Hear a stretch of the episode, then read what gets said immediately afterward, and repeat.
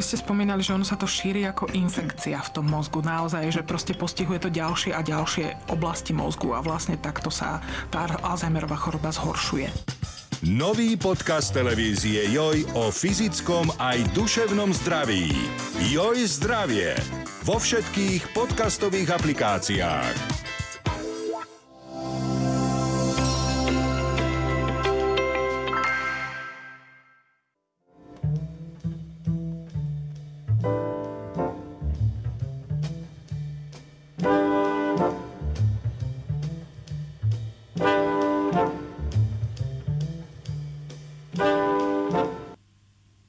Ahoj Peter. Ahoj Arpad.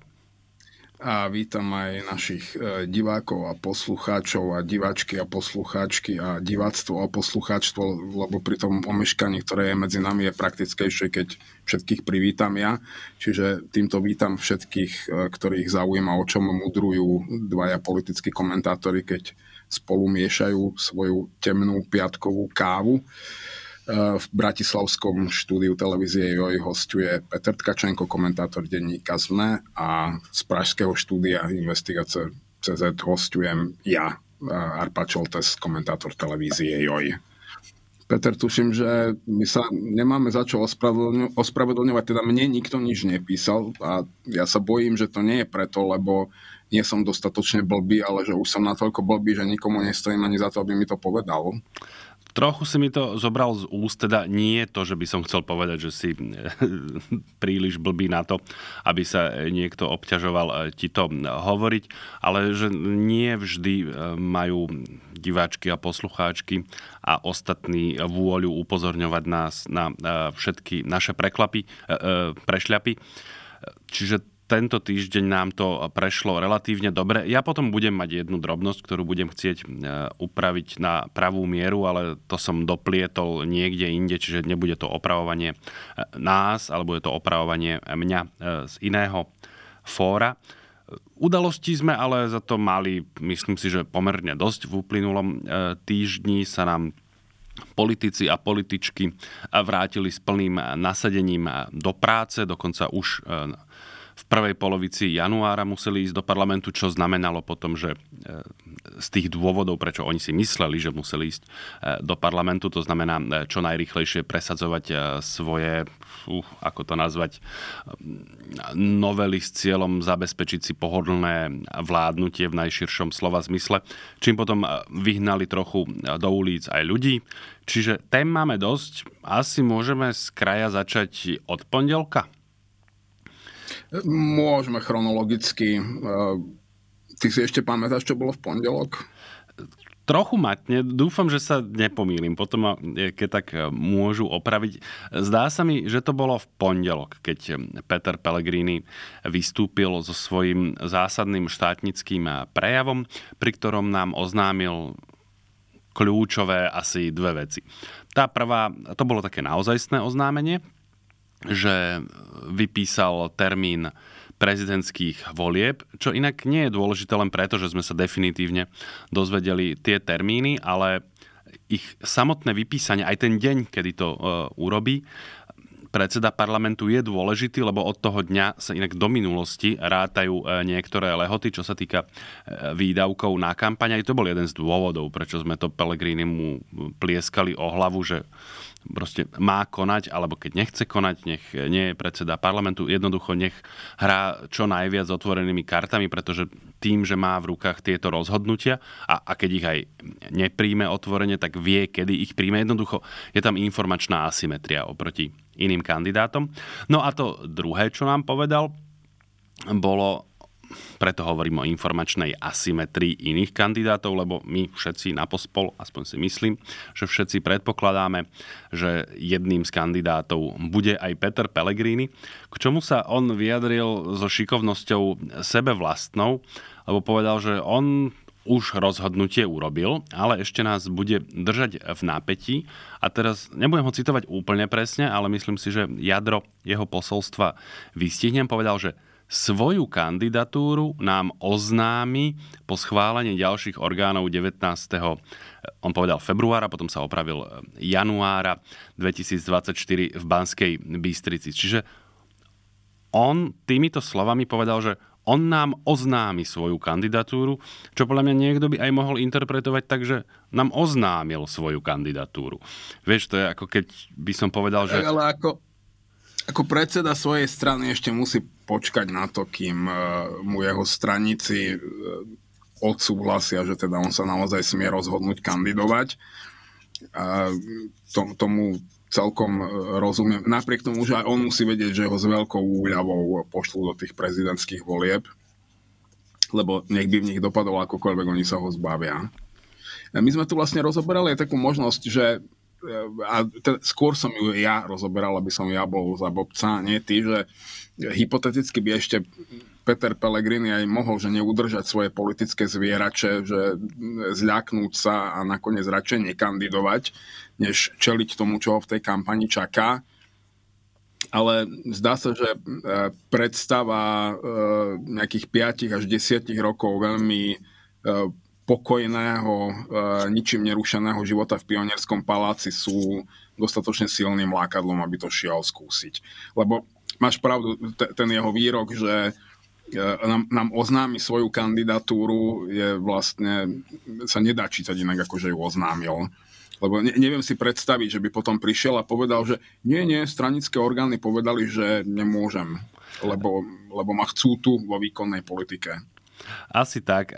Celé je to strašne smiešne, veď toto nemôže fungovať tak, že, že idem akože neviem, čo povedia e, stranické orgány alebo tak, veď keď už sa e, takýmto spôsobom vyjadrujem, tak aspoň dám najavo, že mám ambíciu byť prezidentom a, a to proste e, nevyzerá takto, že, že sa tváriš záhadne, že povieš, že ja som sa rozhodol, hej, ale nepoviem vám ako, čiže ani nedám otvorene najavo tú ambíciu, ale k tomu môjmu rozhodnutiu, ktoré je tajné, pred vami, tak k nemu sa musia vyjadriť stranické orgány. Čiže on keby sa rozhodol nekandidovať, tiež sa k tomu musia vyjadriť stranické orgány a dajú mu to ako, ako stranickú úlohu, že musí kandidovať. Vieš, že toto sú No, vyzerá to naozaj tak strašne gramblavo, ako keby to vymyslel Peter Pellegrini s kamarátmi. Zjavne to má byť nejaká hm, politická hra, že nás, teda podľa mňa tam zohráva rolu aj to, že udržiaval ostatných kandidátov neinformovaných, čo sa týka aj toho rozhodnutia, aj, aj termínov.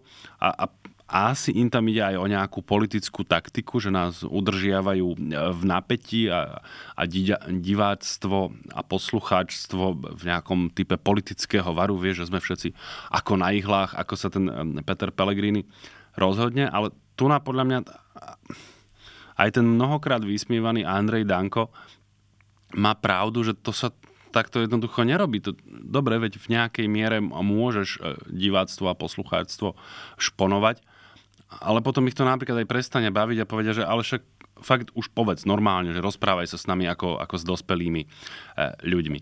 A ešte si vravel, že s úľavou, že ho pošlu do toho prezidentského paláca, lebo sa ho zbavia, nie, že ti budem protirečiť, ja neviem, ako to e, majú v tom hlase, a, ale neodvážil by som sa to takto povedať, že tam je všeobecná vôľa sa ho zbaviť. Naopak si myslím, že je tam pomerne veľa e, ľudí, ktorým sa to... E, takto, že nie všetci túžia vrhnúť sa do náruče Smeru a Roberta Fica. Sú tam bez pochyby aj takí. V tomto medzi nami nie sporu. Určite nie všetci v hlase e, pocitia úľavu, nie všetci sa na ten okamih tešia. E, uľaví sa a tým a tešia sa tí, ktorí o tom v hlase rozhodujú. To je podstatné. Ja, ja si myslím, že z praktického hľadiska je úplne jedno, že čo teraz e, Peter Pellegrini bude alebo e, nebude e, rozprávať alebo aj tárať a, a ne, ne, neviem si predstaviť, aké veľké úsilie by musel vyvinúť na to, aby neskončil v druhom kole.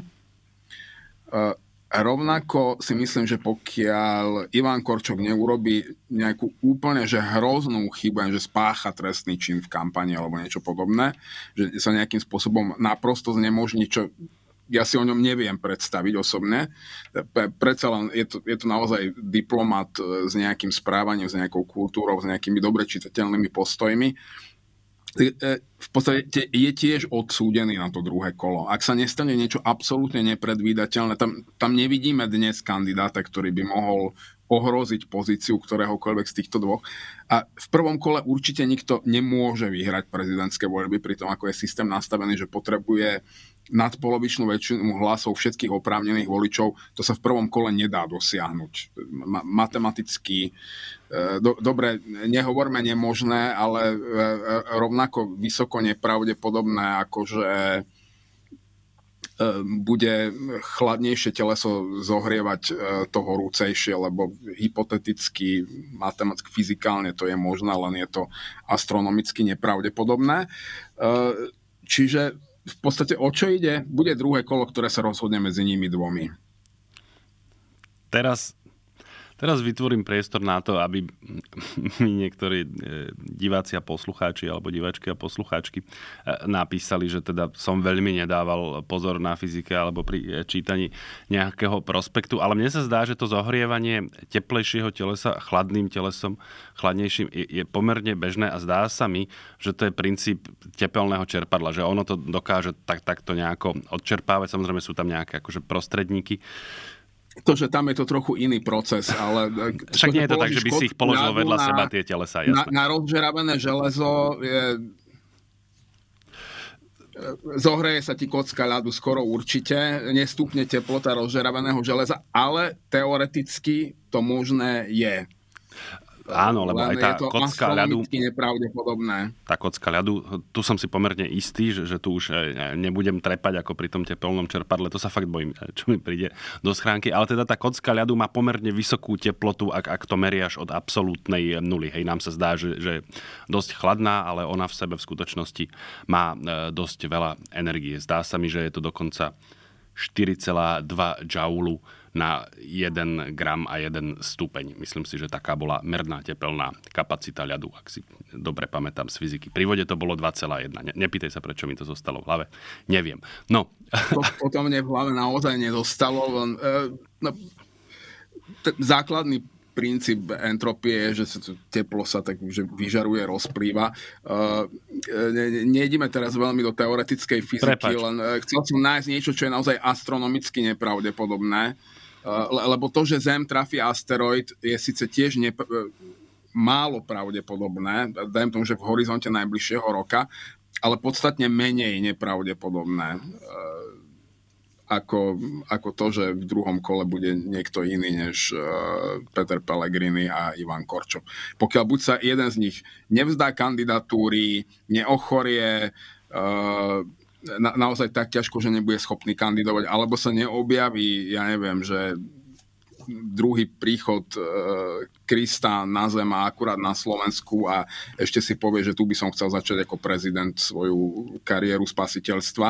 Ne, neviem si predstaviť, že kto by mohol e, to druhé kolo nejak zvrátiť v tomto okamihu. Vidíš, tu ja budem opatrnejší. V tej prvej časti s tebou budem takmer úplne súhlasiť. To znamená, že zvolenie prezidenta prvom kole v našom ústavnom systéme je veľmi, veľmi ťažko predstaviteľné. Možno za takých okolností, ako pamätám si, že na Ukrajine raz zvolili prezidenta v prvom kole Petra Porošenka a to teda tam nemajú tú podmienku polovice e, všetkých hlasov, ale tým, že bol vojnový stav a on bol vlastne taký kandidát, ktorý bol najmenej problematický pre najrôznejšie skupiny voličov, tak tam sa našla takáto väčšina. Čiže za nejakých takých veľmi špecifických okolností, akože teoreticky e, by som to vedel nakresliť, ale v praktickej rovine naozaj proste rátame s tým, že to druhé kolo na Slovensku byť e, musí v normálnych politických pomer, no normálnych, aj v takých, aké máme na Slovensku. Ale čo sa týka tej istoty, že obaja budú v druhom kole, samozrejme, že e, s tým rátame, predpokladáme to, ja by som to tiež typoval tak na minimálne 96 až 99%, ale zase jedno ani 4% v skutočnosti e, nie sú až tak málo, to sú veci, ktoré sa dejú vlastne v skutočnosti bežne, keď to ohlodáš na kosť pravdepodobnosť tých vecí. Čiže vieš, že oni, ani jeden z nich nemá nejaké že pevné, pevné elektoráty, Vieš, to nie sú politici, ktorí by na seba mali naviazané nejaké stá tisíce a milióny ľudí. To myslím, že osobitne platí pri Ivanovi Korčokovi. On má výhodu, že nemá tam vlastne žiadneho poriadného konkurenta, ktorý by mohol odčerpať hlasy z tohto spektra, ale teoreticky, keby sa nejaký objavil, a ešte je nejaký čas, napríklad pani Remišová vraví, že ona by privítala nejakého konzervatívneho kandidáta a vraj by aj o nejakom vedela. A rovnako na tom opačnom spektre, k tomu sa asi dostaneme napríklad k Andrejovi e, Dankovi, on poskytol rozhovor e, ďalší, je veľmi aktívny od začiatku roka, tento raz pre Starty Tap, kde si tak e, zažartoval na otázku moderátora, ktorý poznamenal, že no, veď Peter Pellegrini hovorí, že on vás vlastne nepotrebuje SNS a, a tak. A, a Danko na to povedal, no veď nech si to pán predseda skúsi. Ako to mala byť alúzia na, na citát z dedičstva. Čiže tam sa môže a objaví nejaký kandidát a Andrej Danko vraví, že, že tam chce robiť e, zlobu a my máme nejakú skúsenosť, ak si dobre pamätám, z roku 2004, e, keď sa v rozpore so všetkými rozumnými predpokladmi do druhého kola nedostal Eduard Kukan, napríklad aj z toho dôvodu, že to vlastne mnohí voliči brali ako samozrejmosť, že tam bude. Je pravda, že tie okolnosti boli iné, že on mal napríklad pomerne silných konkurentov, ak si pamätám Martina Bútorovú a, a Františka Mikloška, myslím si, že, že takto. Čiže sú, boli tie okolnosti trochu iné, ale že prekvapenia sa dejú Čiže na toto by som, že celé svoje imanie pri výnose 2% e, nedával radšej. Takto, e, aj Zuzana Čaputová bola v konečnom dôsledku takýmto prekvapením, ale aspoň teda bola v hre pomerne dlho. Vedeli sme o nej. To, Vyzerala to. ako veľmi nepravdepodobný kandidát, keď začínala. E, veď spomeňme si, že naozaj veľmi dlho to vyzeralo tak, že mistrík zostane v hre, nie ona. To sa, to sa lámalo niekedy úplne, že v poslednej chvíli. E, čiže takéto prekvapenia sa môžu stať, ale musíš mať e, na stole nejaké karty, vieš, že aj také, ktoré možno nevyzerajú na prvý pohľad dobre, ale potom v priebehu tej hry nadobudnú nejakú silu. Ale tu máš na stole vlastne dve karty a hrstku konfiet. Áno, zatiaľ to konfety, tak je. To sa... Konfety to nedajú, hej, ako... E, ne, preto, že keď sa nestane niečo absolútne nepredvídateľné, rozhodne sa kandidovať, ja neviem, nejaká osobnosť verejného života, teraz sa ma nepýtaj aká, ne, neviem si predstaviť, ale niekto veľmi populárny, kto ešte bude schopný aj zaujať v politickej kampani a, a podarí sa mu to, to sa hypoteticky môže stať, len teraz tam nikto taký naozaj nie je a už do, tý, do toho prvého kola volieb nie je veľmi ďaleko. E, to súhlasím, čiže preto aj vravím, že tá pravdepodobnosť je veľmi nízka, že by sa e, niečo také stalo, ale teda ešte nejaký čas existuje. Napríklad hnutie Oľano má v parlamente 15 mandátov, čo z hodou okolností je akurát toľko, aby si sa nemusel obťažovať zberom e, pod petičných hárkov a podpisov občanov pod kandidatúru. O, oni vedia páchať e, dosť veľa zla. Keď chcú, tak to uvidíme, že poprvé, či budú chcieť a, a či budú mať e, k dispozícii nejaký typ bieleho konia, ktorého by tam vyslali. No, že niečo sa stať môže. Toto je jediné, čo som chcel povedať, že, že radšej si nechám, nechávam pootvorené vrátka, ale ak to ten menoslov kandidátov bude taký, aký zhruba dnes vidíme, však teda, a neprebudem tam nejaké podstatné meno, tak áno, súhlasím s tebou, že to druhé kolo s týmito dvoma kandidátmi je prakticky hotová vec. Ja som si tak skoro istý, že Olano bude robiť zlo, prezidentskej kampani, že, že sa bude snažiť e, ubližovať všetkým, nie preto, lebo by tým niečo dosiahli, ale preto, lebo z toho budú mať dobrý pocit v prvom rade. E, plus e, budú schopní strhávať na seba aspoň nejakú mediálnu pozornosť, lebo keby si vlastne túto prečudesnú zbierku prečudesných individuí nespomenul, ja som na nich práve začal ako zabúdať tak, a, bol som celkom rád, že na nich zabúdam.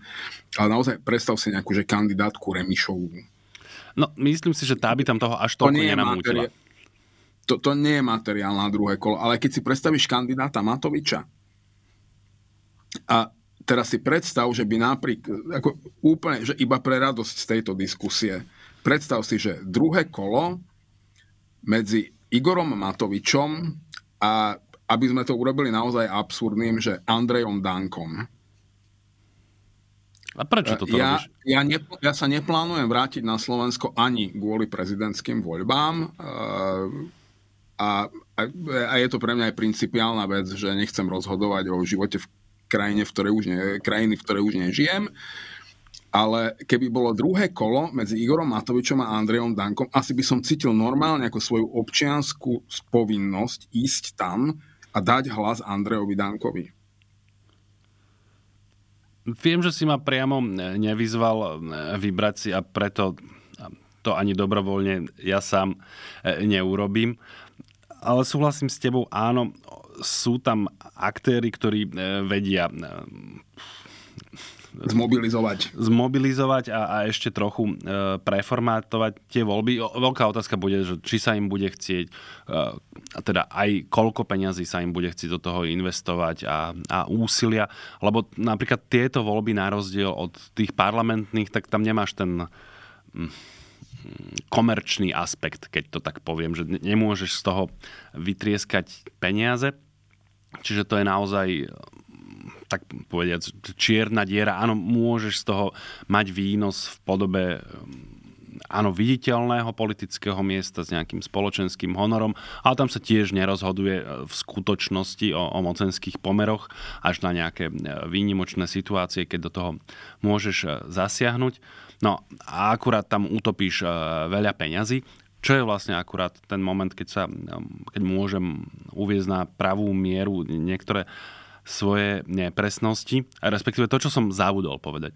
Lebo v jednom rozhovore, a k tomu sa tiež môžeme dostať, padla otázka, že prečo vlastne tá kampaň je taká nekampaň. Vieš, že toto je úplne absurdné, že my sme koľko?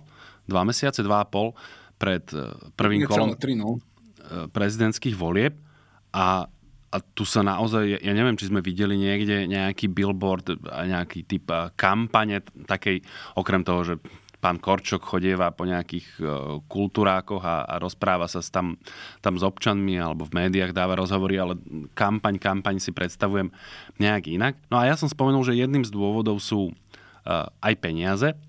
Akurát uh, som zabudol povedať, lebo Vedel som, že nejaký rozdiel oproti tým minulým voľbám je a pozeral som sa do tých zákonov a stále mi vychádzalo, že odkedy bol schválený tento volebný zákon, tak ten limit na kampane stále rovnaký pol milióna eur, tak som hápkal, že asi rozdiel bude v tom, že pol milióna eur v minulých, teda pred 5 rokmi a dnes je proste iných 5 miliónov eur, lebo už len vzhľadom na infláciu to je proste o 30-40% menej. Akurát mi unikla jedna vec, že medzičasom sa zmenilo to, že vtedy mohli viesť kampaň aj tzv. tretie strany, to znamená občianske združenie alebo hoci kto, kto chcel. Akurát a každé jedno z nich mohlo minúť 100 e, tisíc eur.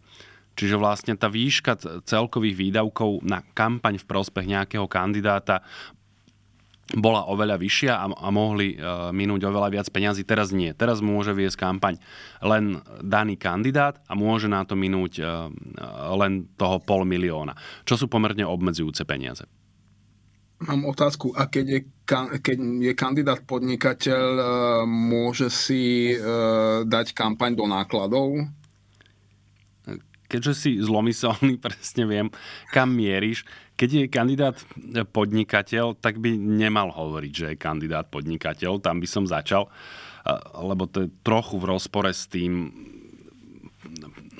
že predstieraš, že politiku robíš pre svoje presvedčenie a, a pre blaho občanov a nie ako podnikateľský projekt. A to sa proste že nehovorí, hoci to tak e, niekedy môže byť.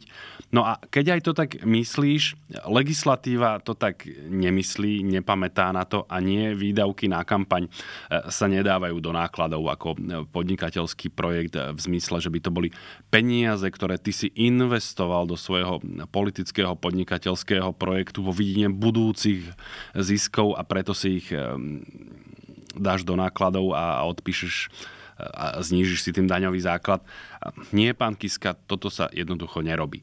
Nie som si istý, do ja, akej miery to má byť som... trestne postihovateľné, to, to je iná otázka, ale pri najmenšom politicky je to sa... veľmi nešťastné.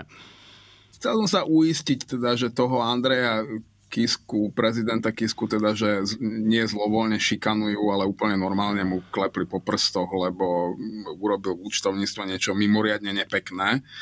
A je, iste vždy sa dá vyviňovať hlúposťou, že bol som blbý, nevedel som. Ja ako občan, nepodnikateľ by som intuitívne povedal, že žiadna politická kampaň sa nedá dať do nákladov cestovky. E, ale však dobre, veď nie som účtovník. Vidíš, ale tu ťa predsa len, teda nie, že opravím, to každý máme právo na svoj názor, ale poviem e, svoje odlišné stanovisko, lebo ako keby si povedal, že, že to stíhanie Andreja Kisku nie je zlovoľnou e, šikanou, je aj, aj nie je.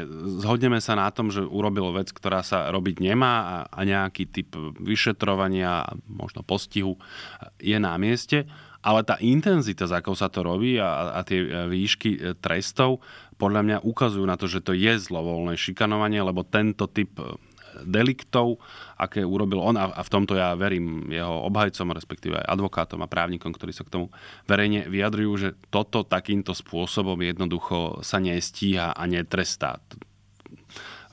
Robí sa to tak, že, že tí podnikatelia dopoviem tak, tak, ako mám tú informáciu v hlave, že prejavia tú účinnú lútosť, doplatia, opravia a, a je to vybavené a všetci sú šťastní. Ja sa len som opýtať, či náhodou nie je spoločenská závažnosť toho konania zásadne vyššia, e, keď to učiníš ako kandidát na prezidenta republiky, e, poťažmo keď ti na to prídu ako prezidentovi republiky. Vieš, je naozaj rozdiel, že či Ďoďo, ktorý má uh, krčmu v dedine a kúpi na firmu deťom nový počítač, ktorý v tej krčme nepotrebuje a príde sa mu na to a doplatiť, že vyhodia mu to z nákladov a on to musí doplatiť. A úplne iné niečo, keď niekto kandiduje na prezidenta republiky a povie si, že veď tú kampaň hodíme do nákladov, aspoň ušetríme na daniach že tam by som... E, e, rozumiem argumentácii jeho obhajcov, keby som bol advokát, určite by som hovoril to isté, že v analogických prípadoch predsa tých ľudí netrestajú rovnako tvrdo, ale ja si myslím, že to nie je analogický prípad. OK, tak to máme... Ja by som aj, ja, ja by som aj uvítal, nie, nie úplne ani ja dôverujem motivácii e, súdov a orgánov činných trestnov v konaní práve v jeho prípade.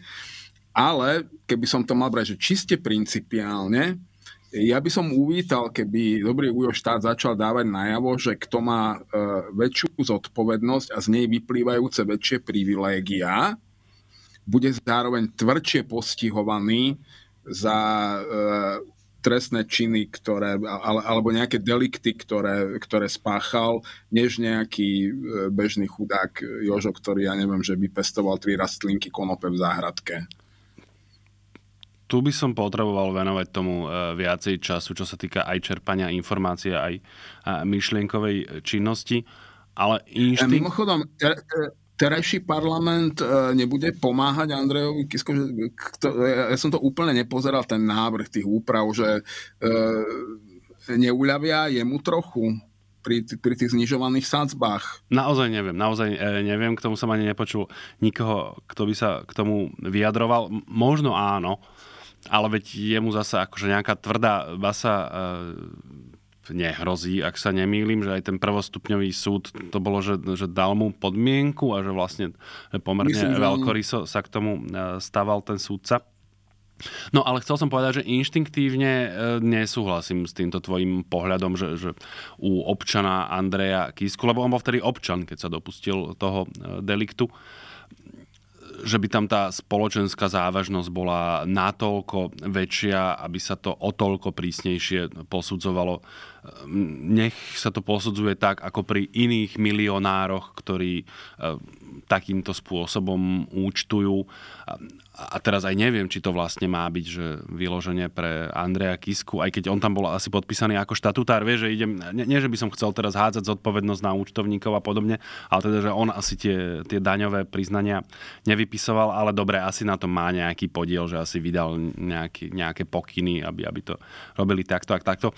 No a to už sme sa trochu zatúlali. Chcel som povedať, že, mne sa toto naozaj zdá ako zlovolná šikana, ktorá sa nedá obhajiť ani teda tým, že ide o vplyvného človeka, ktorý sa stal prezidentom republiky. OK, konečne sme sa mohli na niečom nezhodnúť. Čiže uvidíme, ak nevyskočí e, s kríčkou nejaký v tomto okamihu úplne neznámy a zároveň nesmierne atraktívny e, kandidát na prezidenta republiky, tak bude zrejme platiť, že rozhodne sa v druhom kole medzi Petrom Pelegrinim a Ivanom Korčokom keby som musel staviť peniaze, že, že niekto by ma prinútil hrubým násilím, asi by som stavil skôr na Petra Pellegriniho jednoducho pre volebný výsledok v parlamentných voľbách, ktorý ja čítam e, trochu e, mnohovrstvenejšie, než je mechanické rozloženie síl naprieč hranicou koalícia a opozícia. Myslím si, že Ivan Korčok je priťažlivý pre tú časť populácie, pre ktorú je dôležitá práve nejaká liberálna demokracia, prozápadná orientácia Slovenska a to je podľa mňa zúfalá menšina, alebo teda aj, aj keď nie zúfala, ale veľmi jednoznačná menšina. E, Peter Pellegrini by mohol osloviť oveľa širšie vrstvy ľudí. Zároveň dnes nevieme, čím všetkým mu budú robiť zle, ako veľmi zle mu urobia a zároveň aj ako veľmi si urobí zle on sám tým, že je súčasťou tejto koalície, ktorá tým, že pracuje, e, nevyhnutne bude vzbudzovať kopec negatívnych emócií a nie len medzi slnečkármi a lepšo ľuďmi. Čiže uvidíme. To si e, dobre naznačil cestu k protestom, ale predsa len e, tu na ešte poviem, lebo ja či, tiež sa snažím e, výsledky volieb e, čítať e, vo viacerých vrstvách, než je tá, tá prostá, keď sa pozrieš na pomery v parlamente, respektíve koalícia versus opozícia. A, a mne z toho možno vychádza o niečo krajší obrázok ako tebe, lebo v podstate keby... Takto ten hlas, tam sa asi zhodneme, že oni mali asi naj, najrozmanitejšie voličstvo. Že tam budú aj tí voliči, ktorí sa treba rozhodovali medzi smerom a hlasom, že, že sú skôr na tej nie liberálno a už nie moc e, demokratickej e, strane spoločenského spektra. A zase naopak e, budú tam tí, ktorí sa od, od smeru odklonili, pretože napríklad už sa im to proste zdalo príliš, že, že oni boli ochotní voliť smer ako v zásade liberálno-demokratickú stranu v tom, v tom politologickom zmysle, že iste narába so všeličím, ale nemá ambíciu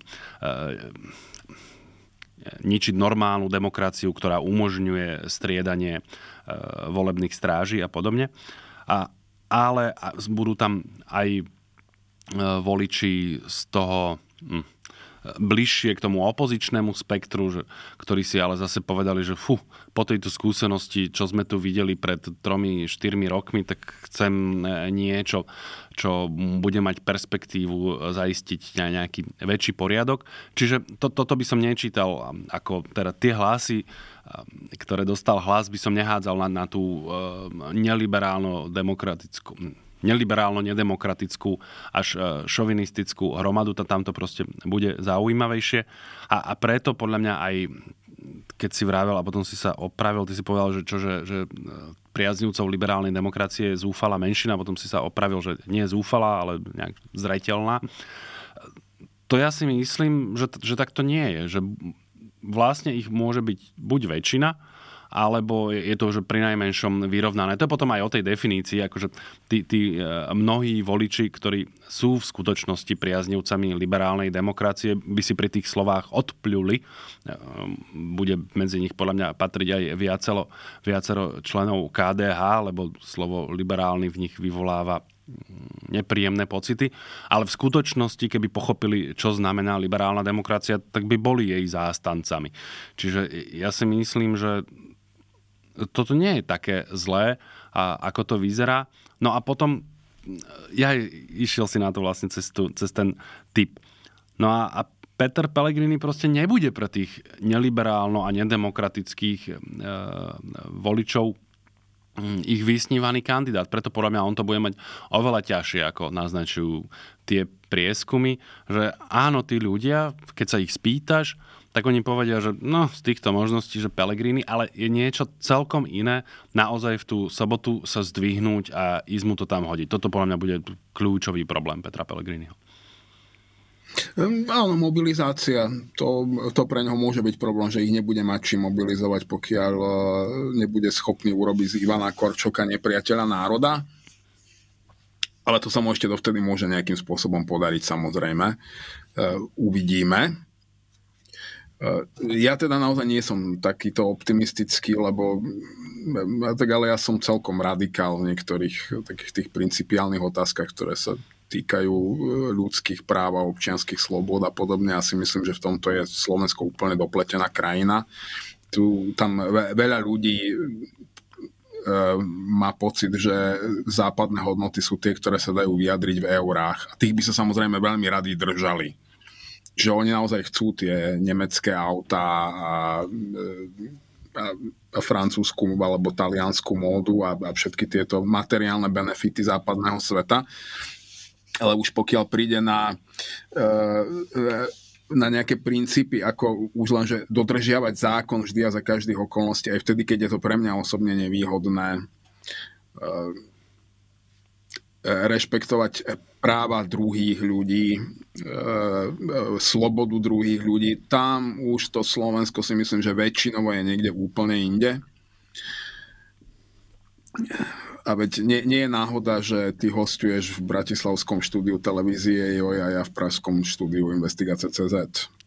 A... Na tomto sa my nezhodneme dlhodobo a história dá jednému z nás za pravdu jedného dňa, ale to nebude dnes. Už asi by som mm, prešiel k tej ďalšej téme, čo je teda protesty asi aj v súvislosti s dianím v parlamente, ale predsa mi nedá. Ty si hovor, spomenul si teda ako jeden z takých neduhov, ktorý indikuje, kde v skutočnosti sme, že e, zďaleka nie všetci občania a možno aj e, citeľná menšina by mali problém s presadzovaním zákona vždy a za každých okolností, aj keď sa to týka ich samých tým nepríjemným spôsobom. To ja si myslím, že toto je také e, všeľudské. Asi nájdeme rozdiely v krajinách rôznych ale tu by som sa nemrskal. Toto ja si myslím, že, že platí pre pre ľudstvo a, a, ako druh, no proste ľudia nemajú radi nepríjemné veci a, a keď sa majú týkať ich, tak všetci, alebo takmer všetci, alebo proste mnohí ľudia a všade na svete to majú tak, alebo ich blízkych, to napríklad platí aj pre politikov, vieš, že keď, no, že dobre, ale na ňo by sa to tak nemalo a to bolo inak. To ja si myslím, že je všade na svete, že aj keď sa pozrieš do Spojených štátov, aj, aj, a podľa mňa aj do Česka, že podľa mňa v prípade, ja neviem, nejakých e, procesov e, s Andrejom Babišom, že tam tiež proste e, ľudia, ktorí ho volili, tak sa na to dívali ako na, na, na nejakú zlovolnú vec, ktorá by sa diať nemala. Čiže tu ja si myslím, že sme že nevybočujeme od, od nejakého aj, aj normálu v tom akože západnom a, a lepšom svete. Proste sme takí, no, že, že zákon má platiť a keď sa to týka nás, tak by aj nemusel, alebo sa z toho chceme nejako vyvliecť, alebo e, my sme výnimka, lebo to bolo proste nejaké iné. To tak proste chodí. E, nemyslel som úplne e, trestný proces, tomu sa vyhýbajú ľudia všade na svete, ale to sú ľudia, ktorí sa už niečoho dopustili mal som na mysli skôr eh, presne to, že eh, radšej dať úplatoček 20 eur policajtovi do vrecka, ako zaplatiť 200 eurovú pokutu s bločkami. A, a všetky tieto veci, že zákon platí iba do okamihu, kým e, to pre mňa neprestáva byť, e, ne, nezačína byť nevýhodné a potom už neplatí a všetko sa dá nejak vybaviť. Toto je dosť veľmi podstata Slovenska a preto tam ani nikto veľmi nechce právny štát, lebo v právnom štáte sa veci nedajú vybaviť. A to si teda dovolím povedať, že toto naozaj nie je všade na svete rovnaké. A už v Česku je to významne odlišné, a teraz už viem povedať z vlastných skúseností rôznych, že je to významne odlišné. Tu si veci nevybavuješ e, v tom zmysle, ako to používame na Slovensku, tu si ideš veci vybaviť. Takže pozrieš sa, čo musíš splniť, aby ti vznikol nejaký nárok, to splníš a, a príde plnenie. E, veľmi jednoduchý systém. Toto na Slovensku nechce nikto, pretože v, to, v tom je naozaj tá, tá klanová mentalita slovenská, že klan sa vždy postará, klan vždy niekoho má, kto dokáže vybaviť, zariadiť alebo aspoň otvoriť dvere. A preto, preto funguje to. Glúpy, ale náš, že ne, ne, nevadí, že, že, že je to blbec, ktorý tú prácu nebude vedieť vykonávať, ale bude sedieť na tom mieste a, a pre ten svoj klan bude schopný vybavovať veci. A toto na Slovensku väčšina ľudí považuje za svoje posvetné právo a, a preto si ja myslím, že Peter Pellegrini bude e, niekto, s kým sa vie e, Populus e, stotožniť oveľa viac ako s diplomatom Korčokom, ktorý je v celku zásadový človek podľa mňa. Ja si síce nemyslím, že ten finálny výsledok výkonu prezidentskej moci v paláci bude až tak závratne odlišný, lebo zase Ivan Korčok ako, ako diplomat je aj človek kompromisov, rozhodne to nie je muž konfliktu a nemyslím si, že on bude mať krčovitú potrebu viesť e, neustalú horúcu vojnu s exekutívnou mocou bude mať snahu dohodnúť sa aspoň na veciach, na ktorých sa dá, kým e, Peter Pellegrini už len z osobných dôvodov sa môže občas e, exekutívnej moci, špeciálne Robertovi Ficovi aj spriečiť a generovať mu v konečnom dôsledku viac a hlavne menej predvídateľných problémov ako Ivan Korčok. Toto sa zatiaľ e, neodvažujem hádať. Ešte, ako, no, tam vlastne asi e, máme nezhodu, ale asi možno som oslepený svojimi vlastnými skúsenostiami, lebo s, tým, s takou drobnou korupciou musím povedať, že, že ja sa naozaj nestretávam a že teda už, už som aj pomerne e, dospelý človek, aj vybavujem rôzne veci. Občas aj dostanem e, pokutu a všetko sa mi zdá, že som doteraz vybavoval teda bez kamarátov a naozaj tak, ako ty si vravel, že taká je požiadavka a to sa takto zaplatí. Policajt mykol plecami, že pardon, toto je proste na kamere a to proste bude toľko a toľko stáť. Samozrejme, som e, slušne e, zaplatil. Nie, že by som bol nejaký cestný pirát, ale proste e, pritrafí sa. Čiže no, možno, že z tohto vyplýva ten môj neprimeraný e, optimizmus E, možno pohľadáme niekde nejaké dáta, lebo podľa mňa tomuto sa sociológovia e, venujú, takže e, niečo by sa asi dalo nájsť. No ale už by sme mohli nakráčať buď do toho parlamentu, alebo na ulicu, lebo rovnako od pondelka a potom aj zvyšok týždňa sa nám vrátili... Sú spojené nádoby, nie? Parlament a ulica. V akom zmysle? No, parlament generuje ulicu v tomto okamihu. Ja aj áno, áno.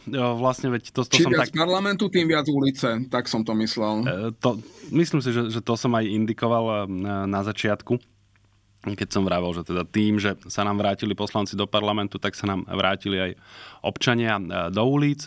Ten teraz rokuje, myslím, ten parlament o teda v tejto chvíli myslím si, že o kompetenčnom zákone, to je ten, ktorý, eh, ktorým sa zriadí nové eh, ministerstvo športu a eh, majú sa uľahčiť spôsoby, akými vláda a parlamentná väčšina môže zasiahnuť do riadenia niektorých orgánov, ktoré by mali byť nezávislé, ako Úrad pre dohľad nad zdravotnou starostlivosťou alebo napríklad štatistický úrad.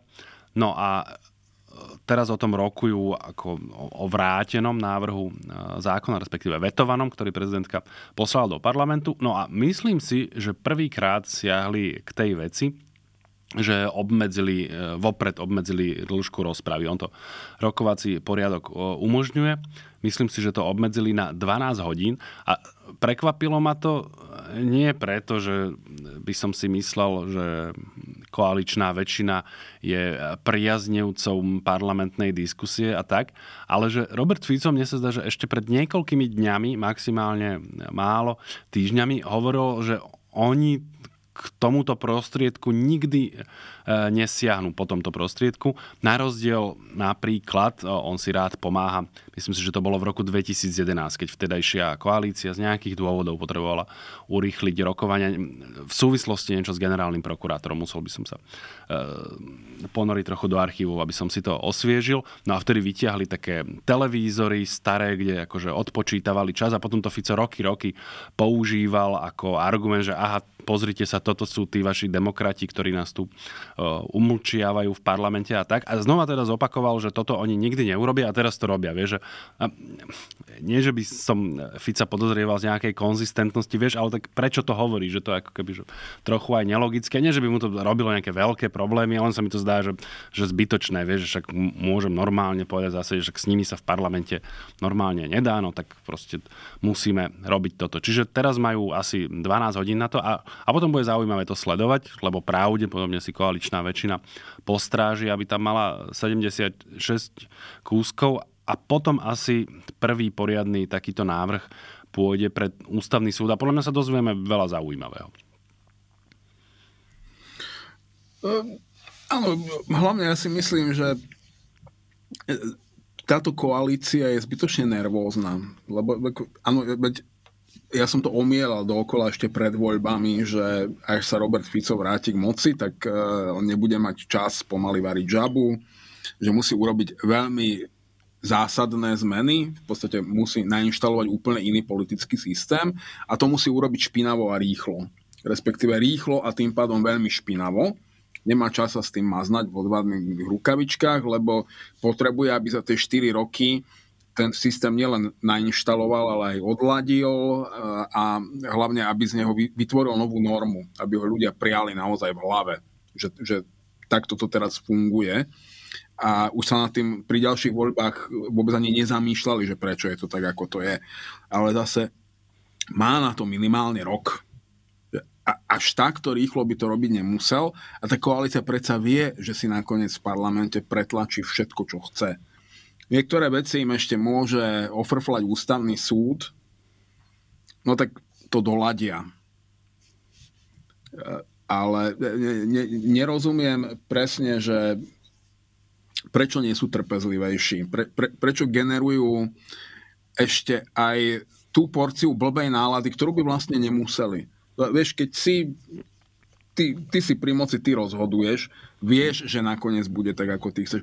To je ako ako vrieskať na trojročné dieťa, alebo ho fackať, vieš, že to ty si prehral, lebo ti zlyhali nervy a ty, ty vieš, že to trojročné detsko nakoniec aj tak bude musieť nejakým spôsobom sa prispôsobiť tvojej dospelej vôli a namiesto toho, aby si, aby si ho dostal tam, kam potrebuješ, alebo aby si si vyčkal, tak ti zlyhali nervy a začal si bľačať alebo niečo podobné toto bežne človek sleduje v dopravných prostriedkoch a v nákupných centrách a podobne, keď rodič akože stratí nervy, lebo sa mu tam nejaké decko hodilo o zem, namiesto toho, aby si sadol a počkal, kým, kým decko ten hysák unaví. Tak... Čiže pre, preto je, je, pre mňa je to taká záhada, že, že prečo. Lebo ja keď som v pozícii toho silnejšieho, tak sa môžem blahosklone usmievať, točiť si mlyn a čakať, že nakoniec bude aj tak po mojom. Asi to vyplývalo z nejakého ich politického odhadu, že, že tým takto nastolia nejaký nový poriadok. To znamená, že aj oni sa etablujú ako moc, že aha, my si to vieme e, takto robiť a dajú to najavo aj opozícii, aj občanom, že akýkoľvek odpor je zbytočný, my to vieme urobiť rýchlo a keď treba, tak aj špinavo. Takže to budeme robiť takto. A, a súhlasím s tebou, že ona je to aspoň na teraz to tak vyzerá, že v skutočnosti chyba. Veď už len to, že sa rozprávame, asi nebudem preháňať, keď poviem, že desiatkách tisíc e, ľudí na námestiach pri takých vlastne odborných a ťažko zrozumiteľných veciach, ako je e, trestný proces a, a tak, veď niektoré veci sa dajú zjednodušiť, keď sa to povie, že keď ti ukradnú auto, tak hrozí podmienka a tak, ale v skutočnosti to je veľa riadkov ťažko zrozumiteľných e, číselok v, e, v tých novelách a to nezvykne proste pritiahnuť ľudí do ulic. Tu sa to z nejakých dôvodov podarilo, navyše s opozíciou, ktorú ja by som nenazval ako nejakou najzručnejšou a najcharizmatickejšou, vieš, že by tam ľudia sa išli roztrhať, aby videli, čo ja viem, na Máriu Kolíkovú, alebo Richarda Sulíka, alebo Milana Majerského, či pána Šimečku. Že tu na to vyzerá, že to naozaj prepálili. Ono staré pravidlo hovorí, že keď nepriateľ robí chyby, nemáme ho rušiť. To ja teraz nechcem hovoriť, že nejakú časť politického spektra vnímam ako nepriateľa, lebo potom by ma obvinili z toho, že, že som ako keby nejakom e, type spojenectva s nejakým, nejakým, nejakou inou časťou spektra. To tak nie je, ale proste nejaké kroky sa mi môžu nepáčiť a, a tieto sa mi nepáčia. Ono sa totiž naozaj môže stať, že vinou toho, ako to proste lámali cez koleno, lebo ústavný súd napríklad bol zdržanlivý vždy vo veci posudzovania procesných pochybení v parlamente. On väčšinou toho dával ruky preč a hovoril, že to sú proste vaše veci, vy si to tam ustrážte, ja tu vidím tri podpisy ústavných činiteľov, paragrafovo to dáva zmysel, tak neotravujte. Ale keď to robíš moc na hulváta, to sme videli v tom prípade toho probankrotového balíčka Igora Mátoviča, tak už aj ten ústavný súd povie, že viete čo, ale toto už ste proste prepálil, lebo keď je ešte tieto procesné pochybenia alebo to lámanie cez koleno v kombinácii s ďalšími nejakými vecami, už je tá intenzita e, jednoducho príliš veľká. No a ja si myslím, že oni tu tiež e, na to môžu naraziť práve preto, že, že to robia takýmto spôsobom, že keby to robili o niečo pomalšie a trpezlivejšie, tak by dosiahli úplne to isté. Nemali by proste 10 eh, tisíce ľudí na námestiach, nemuseli by sa takýmto, lebo to musí byť aj pre nich naozaj ako ľudsky strašne nepríjemné, lebo ten parlament naozaj rokuje od rána do večera. Vždy tam aj z tej koalície musí niekto byť, hoci oni tam vlastne opozícia rozpráva, lebo to naťahuje ale musí tam byť e, niekto aj z koalície, aby si neprenechal plénum opozícii a to proste, že je otrava a podľa mňa oni sa drvie väčšiny tejto otravy e, sa je mohli vyhnúť, ale a už končím, podľa mňa to robili aj preto, aby mm, aby nám ukázali zdvihnutý prst a nie je to palec. Len oni v podstate robia presne tú istú chybu, ktorú urobil Igor Matovič. A vieš, keď už robíš to isté, čo Matovič, to je tak na zamyslenie, že či by si nemal vyhľadať odbornú pomoc. Lebo, lebo vlastne čo robil Igor Matovič? Namiesto toho, aby reálne menil systém, tak ukazoval tie vstýčené prostredníky a vykrikoval, že koho on tu bude zatvárať do basy a koho ako, a jak on tu holými rukami bojuje proti proste trepal hlúposti a, a, a správal sa agresívne a, a, a mocensky, že ja môžem, lebo teraz ja som ten čávo, ktorý o tom rozhoduje. Super. Len to, ty si povedal, že oni chcú ukázať, že teraz tu zavedú nejaký nový systém. To, to nepotrebuješ ukazovať, o tom nepotrebuješ rozprávať. To máš robiť. To treba urobiť. A nový systém sa zavádza novou legislatívou, zmenami zákonov čo je absolútne v ich rukách a v ich moci. Neexistuje dnes sila, ktorá by im v tom vedela zabrániť, pokiaľ to urobia správnym spôsobom, aspoň formálne správnym spôsobom. Čiže toto je naozaj ako eh, keď ideš eh, so zapnutou motorovou pílou na dvere, ktoré sú odomknuté a pootvorené. No, všetci si o teba pomyslia, že si úplný magor a vlastne v nich vyvoláš dostatočne veľké obavy na to, aby ťa nakoniec nejakým spôsobom skúsili spacifikovať taserom alebo niečím. No, tu máme asi e, v zásade zhodu, takže e, ťažko tam asi nájdeme niečo ďalšie. E, asi ešte vyjadrím opätovne pochvalu, že alebo treba podľa mňa v každom kole, že naozaj tej, tomu opozičnému trojbloku, to znamená SAS, KDH a PS, že to dokážu robiť e, bez Oľano a, a jeho ľudí a zdá sa mi, že už ani sa neozývajú e, tie hlasy, ktoré mi tak liezli na nervy a ktoré hovorili, ako sa má opozícia celá spojiť a neviem čo, nedávalo to naozaj žiaden zmysel.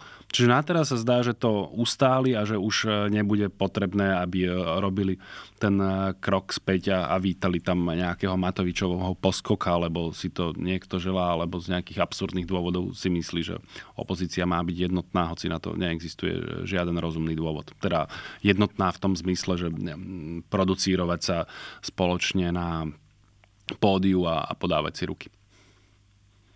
E, najmä tie protesty sú uh, vlastne politicky organizované, ako ich organizuje, väčšinu z nich organizuje naozaj politická opozícia a vlastne oni to už aj použi- začínajú používať ako uh, platformu na prezidentskú kampaň, aby tlačili svojho kandidáta. Pre, preto si myslím, že Ivan Korčok aj má solidnú šancu, že nakoniec aj získa podporu všetkých, ktorí sú v tom zapojení, lebo už už týmto, vieš, keď spolu organizuješ protest a zároveň tam hovoríš, že e, na, najbliž, najbližšia bitka sa zvedie uh, o prezidentský palác a je úplne jasné, že náš šampión, uh, ktorý nastúpi v tejto, v tejto bitke o prezidentský palác, bude Ivan Korčok ja, ja, pre mňa je to už taký signál, že ešte sa asi všetci nedo, nerozhodli ešte sa možno na všetkom nedohodli, ale hádam budú mať toľko príčetnosti, aby netrieštili sily.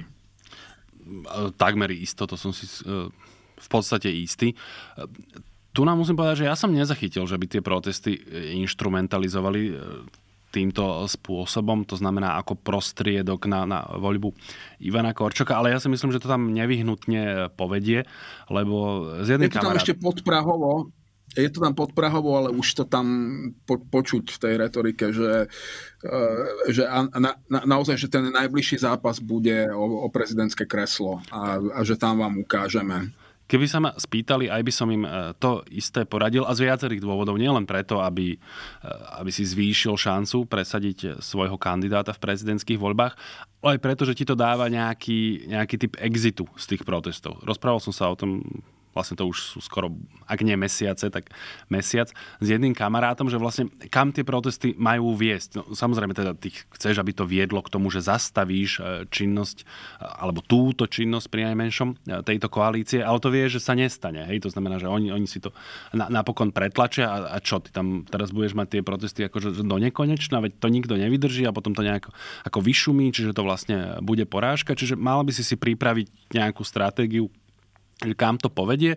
A mne sa presne zdá, že prezidentské voľby sú takou logickou vlastne koncovkou, že presne my vedieme zápas s koalíciou a teraz dostali sme sa na toto boisko, čiže a, a či už to dopadne tak, alebo onak, je, je to nejaký typ logickej koncovky. A, a neviem, či si zachytil, teraz mi to napadlo, naozaj som si to nepripravoval, pretože by som chcel um, ubližovať, ale náš bývalý kolega Dag Daniš prišiel vlastne s veľmi podobnou uh, myšlienkou uh, vo svojom médiu, akurát to interpretoval trochu inak, že že od začiatku pri tých protestoch uh, nešlo o žiadne um, trestné veci a, a, a podobne, ale proste to bola rafinovaná metóda Korčokovcov, ako dostať svojho, a teraz hovorím jeho slovníkom, akože progresívneho kandidáta do paláca, takže to bolo podporované progresívnymi médiami a progresívnymi mimovládkami a tak e, ďalej.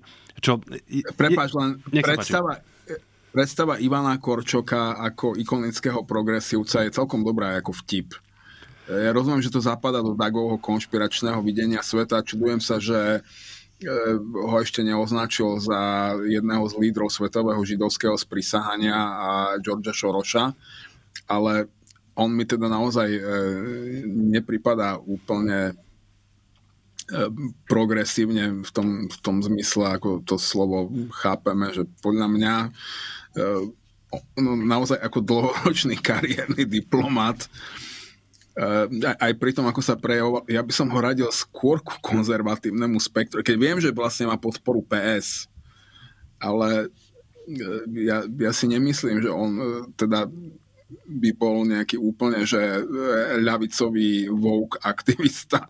No, nemyslíš si to, lebo ním nie je, ale o tom som až tak nechcel. No, dobre, veď tam povieme, veď ľudia z tohto spektra to majú tak, že progresívec je každý, kto vlastne nie je nejaký promoskovský kresťanista, vieš, e, zakonšpirovaný e, v týchto veciach, ktorý chce zvrhnúť tyraniu Európskej únie a podobne. Oni, oni tak proste majú. No tak oni používajú progresívec na krycie označenie ten, čo nie je s nami e, na, na tomto našom e, fronte. Ale chcel som ti povedať, že... Progresívec je nový žít, hej? V nejakej miere áno, hoci nemám celkom rád tie, tieto uh, analógie.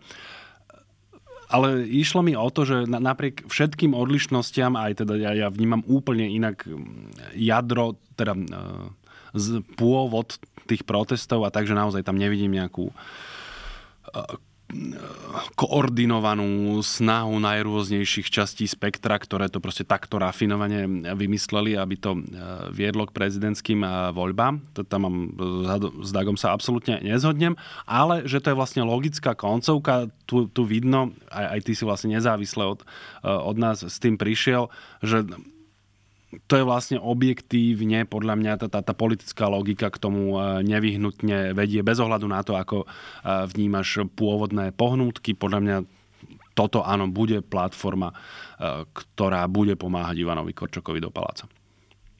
No ono to nie je kvantová fyzika, keď nakoniec nechceš, lebo jedného dňa to námestie musíš opustiť, lebo dôjde k únave, ľudia ti tam prestanú chodiť lebo, lebo nedá sa chodiť, že každý týždeň 4 roky na protesty, to, to, to neudržíš. A keď nechceš z toho námestia odísť e, ako porazený toho celého procesu, že aha, vidíš, vyšumelo ti to. A, a inak to je hrozne kontraproduktívne, lebo z toho je len potom klamania, sklamania, frustrácia aj medzi tými ľuďmi, ktorí chodili. To je ďalšia demotivácia a demobilizácia tej časti elektorátu, keď, keď to nevedie, že vôbec k žiadnemu výsledku, že veď sme tam stáli, mrzli a pozrite sa, na čo nám to bolo, že keď, keď, chce, keď chceš dať aj tým ľuďom pocit, že to bolo na niečo dobré a keď odtiaľ nechceš odísť na, naozaj ako žobrák, ktorého ani nevykopali, lebo ani za to nikomu nestál, len počkali, kým vyhľadne a odplazí sa aj sám, tak musíš prísť aspoň s jednou splniteľnou požiadavkou alebo splniteľným cieľom, ktorý dokážeš sám naplniť. Je úplne jasné, že tvojim požiadavkám nevyhovejú nikdy.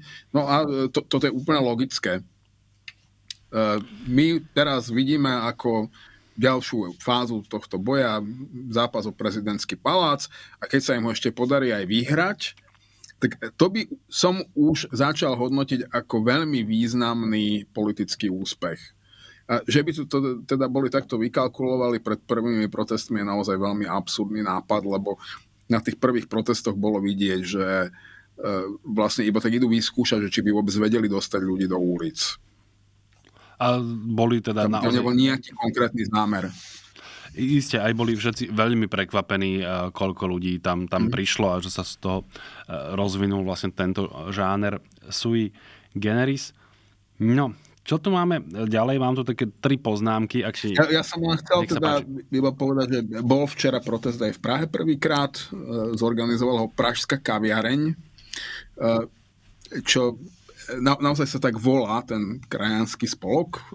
Celkom sa mi to páči aj sa vlastne pravidelne schádzajú v kaviarni v kine, ktoré prevádzkuje e, Zuzana Piusy so svojím manželom. E, nebolo nás tam veľmi veľa, ale boli sme tam človek tam aj stretol nejakých e, e, priateľov a známych a predpokladám, že ak sa to tu rozbehne na pravidelnej báze, tak to bude aj tu narastať. Bol to presne taký ten prvý e, pokus, že či, či, či to vôbec tí ľudia dokážu zorganizovať. Ja som sa tam teda vybral naozaj iba ako občan.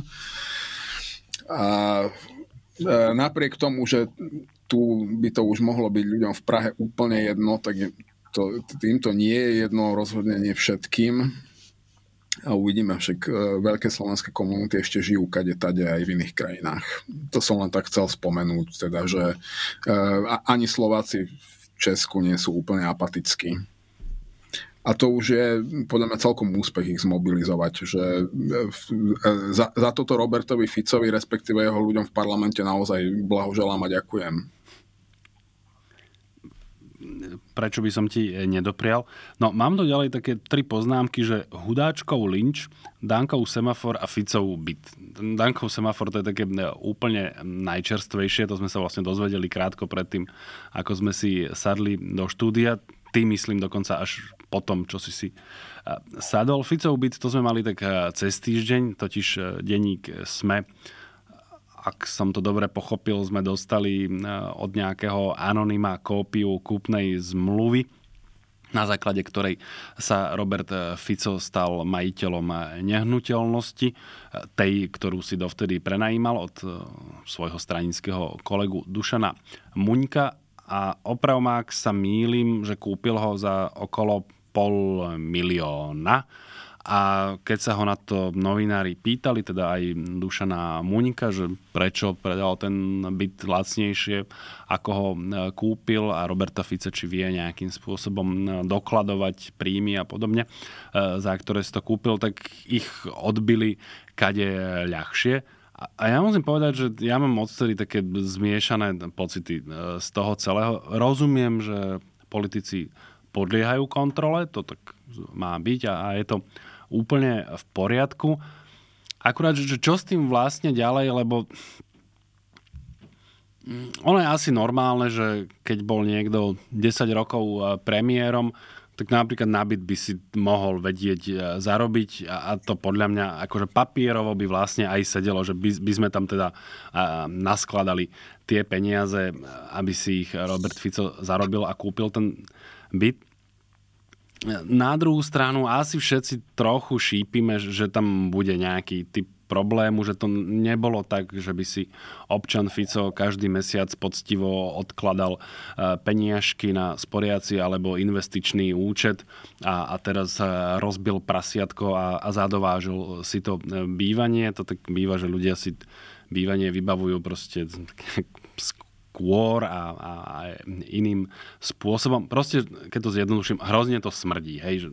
A ešte teda za, za tú zvýhodnenú cenu, čo má samozrejme občan Muňko tiež plné právo uh, daro, teda predať byt za ľubovoľnú cenu ľubovoľnému občanovi, ale tiež to proste vyzerá uh, podozrivo, že či tam nemá nejaký špecifický typ pohnútky, E, prečo je ochotný za priateľskú cenu toto mm, predať, či tým pádom to netreba vnímať ako nejakú formu daru a potom sa pýtať, že či ten dar nemá niekde nejakú protiváhu, ktorú nevidíme.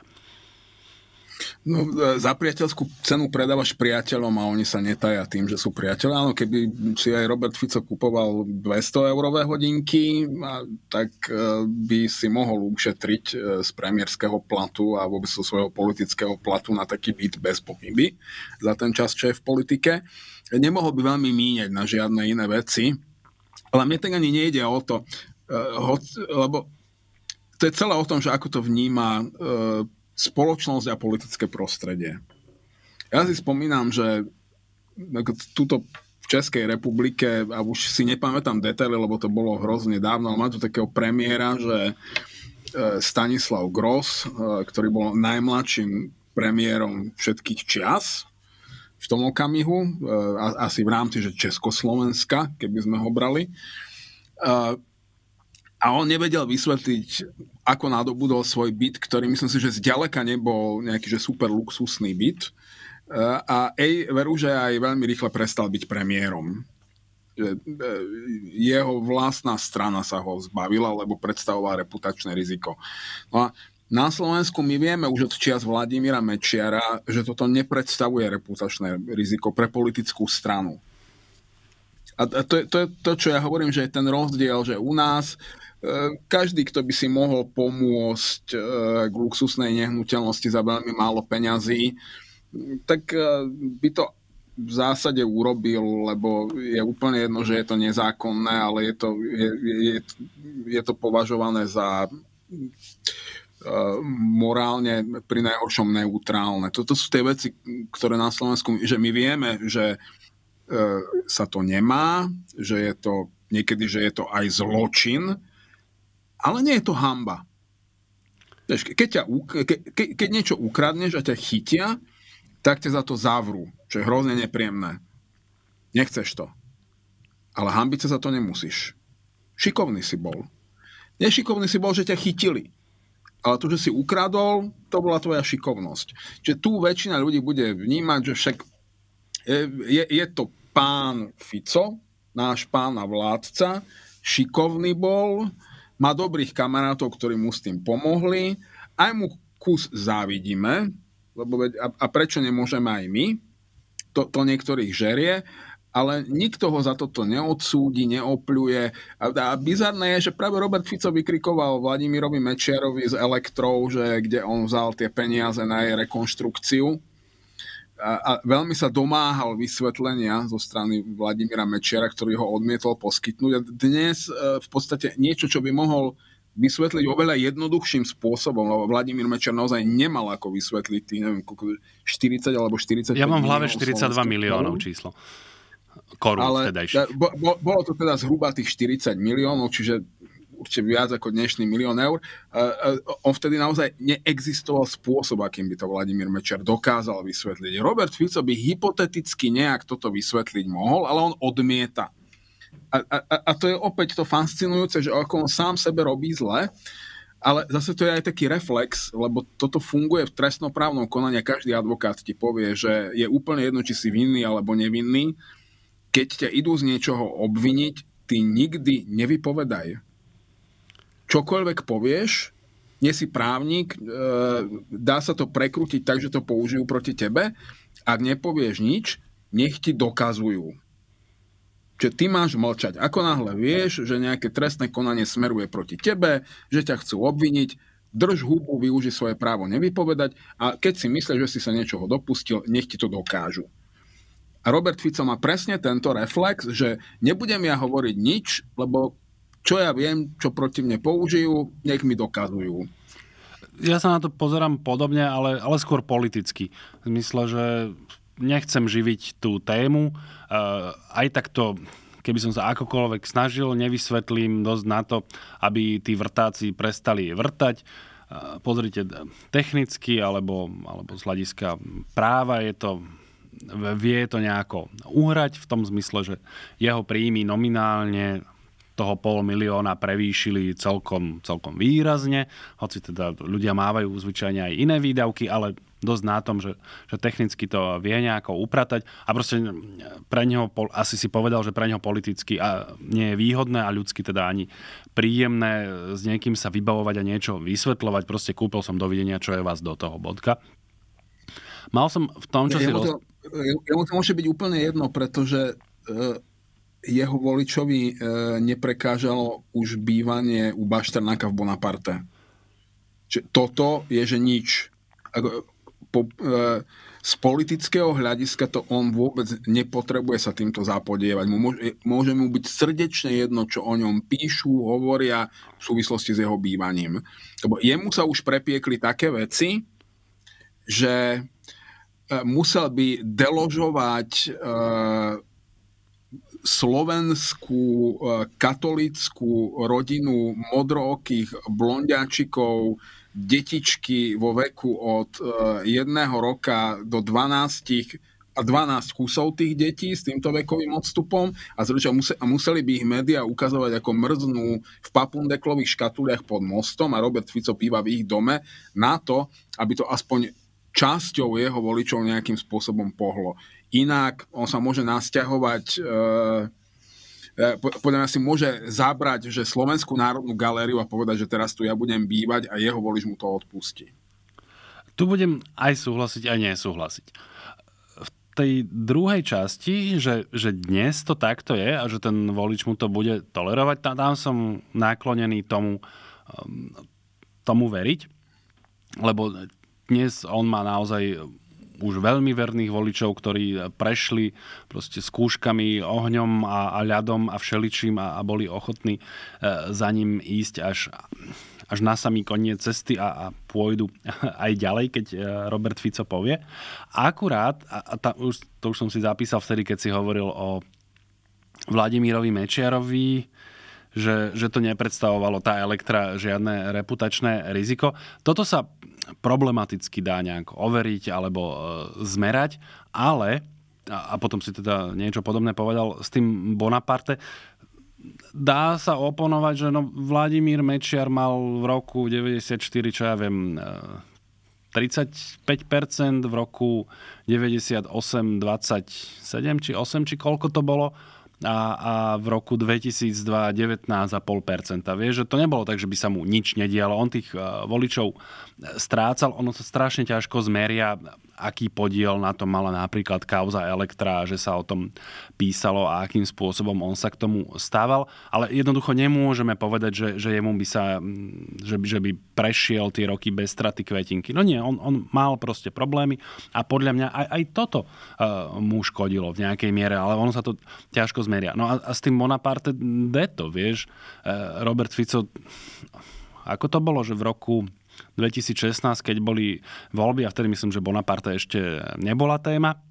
Ono to vlastne, akože vedelo sa, že tam býva, ale, ale ten eh, majiteľ Bašternák sa volal tak ešte nebol takou toxickou osobou ako, ako potom neskôr, ale potom vzhľadom aj na, na všetky udalosti a, a pletenec vzťahov, ktorý vyšiel najavo, no tak Robert Fico a, a jeho smer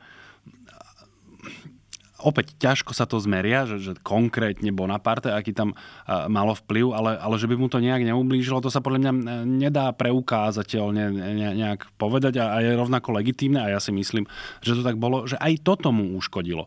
Že proste keby tam nebýval, tak, tak by proste nemal až toľko problémov a, nevyzeralo by to až tak trápne na tých tlačovkách, veď on sa odtiaľ potom proste s tou hambou e, vysťahoval aj s tými vytrhanými e, parketami, či čo to bolo a skončil potom so Smerom, kto, hoci teda už e, nebol volebný líder vtedy s opravma, ale teda menej ako 20% to bolo, to bol historicky ich druhý najhorší výsledok po tom prvom roku 2002.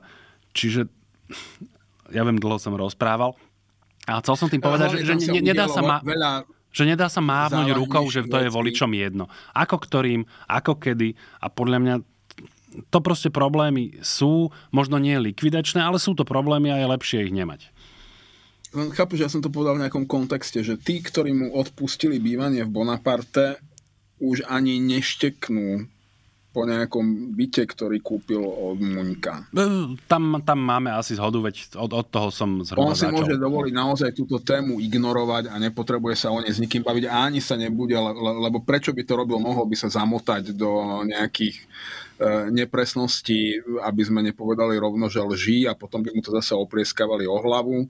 Ale takto si povedal, že každé čudo 3 dní trvá, chvíľku o tom budú písať v nejakých novinách a, a potom ich to prestane baviť a znova sa na to zabudne že v tomto smere to vyriešil oveľa elegantnejšie ako Andrej Danko Semafor.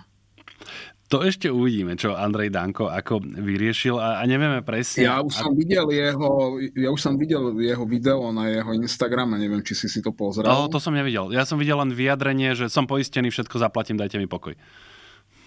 Uh, áno, a on, on sa teda odvolal na to, že on nemohol s tým semaforom predsa spísať uh, poistnú udalosť, na tom som sa dobre zabavil, lebo veď so semaforom naozaj nemusel, ty keď poškodíš e, čokoľvek, čo je súčasťou dopravnej infra, infraštruktúry, si povinný zavolať políciu.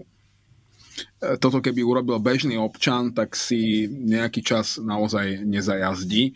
Čo by teraz Andreja Danka ani veľmi nemuselo bolieť, veď on ako podpredseda Národnej rady má nárok na auto so šoférom.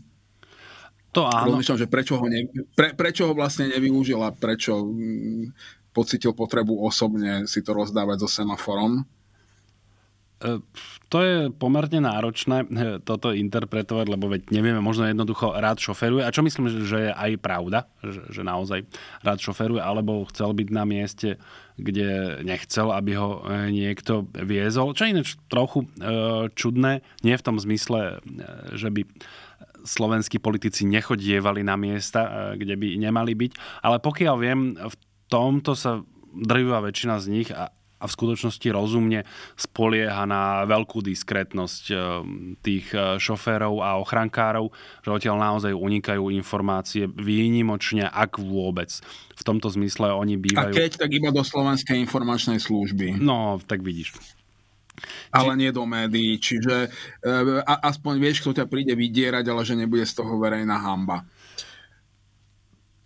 No, ale že asi z nejakých dôvodov rád šoferuje. Uvidím, ako to dopadne. Ja s tebou súhlasím, že asi v iných krajinách by to proste bol problém. Akokoľvek môžeme povedať, že možno mnohí z nás ostatných, aj tí, ktorí to e, myslia dobre a e, by proste odtiaľ odišli a, a na druhý deň e, by sa ozvali na polícii, že no, jak je tam ten krivý semafor alebo stĺp, to som bol ja, proste boli 3 hodiny v noci, chcel som ísť do postela, ale nemám žiaden zlý úmysel.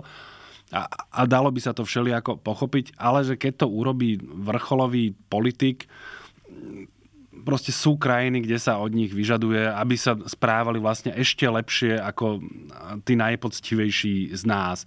Alebo podľa mňa naozaj nebude, že úplne veľa ľudí, ktorí by tam na mieste pri tom e, stĺpe teraz chceli neviem koľko čakať e, na policajtov a, a nie, niečo spisovať. Ne, neviem, naozaj hádam, mne sa nič také nestalo.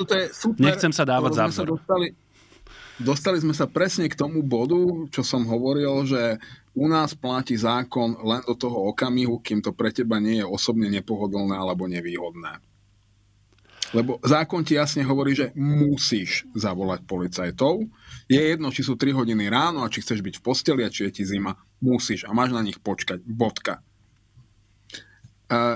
Ja ako e, nie verejný činiteľ, len verejne činná osoba, že vlastne jednou z vecí, ktoré ma živia, je to, že mám nejaké meno, nejakú reputáciu a že si to musím strážiť, tak aj keby to nebol semafor, že by to bolo nejaké, nejaké zábradlie, ktoré patrí obci a tam, tam už to myslím, e, hoci, hoci ty, tiež, ty vlastne nevieš odhadnúť škodu, ktorá vznikla, takže vždy by si mal zavolať tých policajtov. Ale už keby som poškodil, že dopravnú značku, semafor, čokoľvek, Určite by som zavolal tých policajtov, lebo by som chcel, aby mi dali fúkať, aby existoval jednoznačný dôkaz o tom, že som nepil napríklad. A že to bola naozaj nehoda. Dostať šmík a trafiť semafor sa môže stať komukoľvek z nás. Ani to nemusíme nejak špeciálne zaviniť. Ani nemusíš ísť rýchle. Bude tam kus ľadu, ktorý neodhadneš. Z pohľadu zákona si vinný, máš uhradiť škodu, respektíve uhradiť tvoje poisťovňa, ale stať sa to môže každému. Len ja potom naozaj, ja by som sám za seba chcel mať v rukách kompletne spísaný papier, že občan Šoltes šoferoval, ale nepil, nešiel neprimerane rýchlo, nikoho neohrozoval, nesprával sa ako prasa a dodržal všetky svoje zákonné povinnosti. Zaplatím pokutu, uhradím škodu, keď bude treba. A som úplne čistý a nikto mi nemôže nič, nič vytknúť.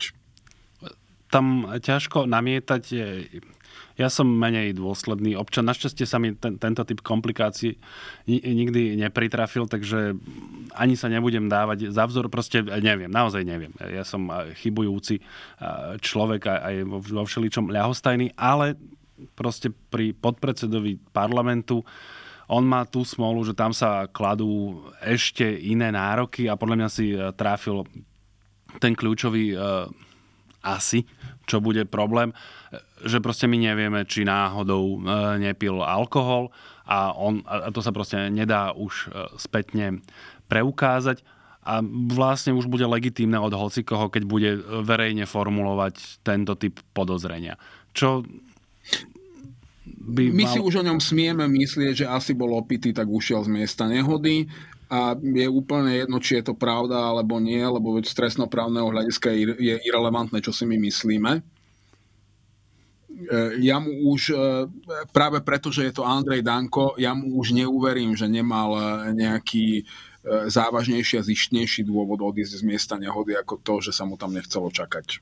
No, ja som zvedavý, teda, aby som tu vrátil do tej politickej roviny, že ako sa s tým vyrovnajú. Podľa mňa skúsia toto a môže im to elegantne výjsť, že on sa akože ku všetkému prihlási, možno ešte povie aj pol slova, že aha, no asi som tam mal zostať, nenapadlo mi to proste najrôznej, z najrôznejších dôvodov, tiež som proste len človek, nejak nervózny, bla bla, povedal som si, na druhý deň e, zavolám, e, všetko vybavím, čiže zaplatí a, a bude sa tváriť, že je všetko v poriadku, bezpečnostné a iné zložky nebudú tlačiť na pílu a, a nájdu také riešenie, aby keď on sa prizná a zaplatí, e, nemal z toho žiaden iný typ problémov. A toto v istom zmysle je tiež e, nejaké zrkadlo tej vlády. Tá, tá, tá koaličná bohorovnosť, že no dobre, tak som urobil zlú vec a, a čo? Že vlastne tak vy nemáte žiadnu silu a páku e, čokoľvek so mnou urobiť a aha, tu sú peniaze, že takto som to vybavil a čo ešte iné ako peniaze by ste mohli chcieť vy, pán Dravi?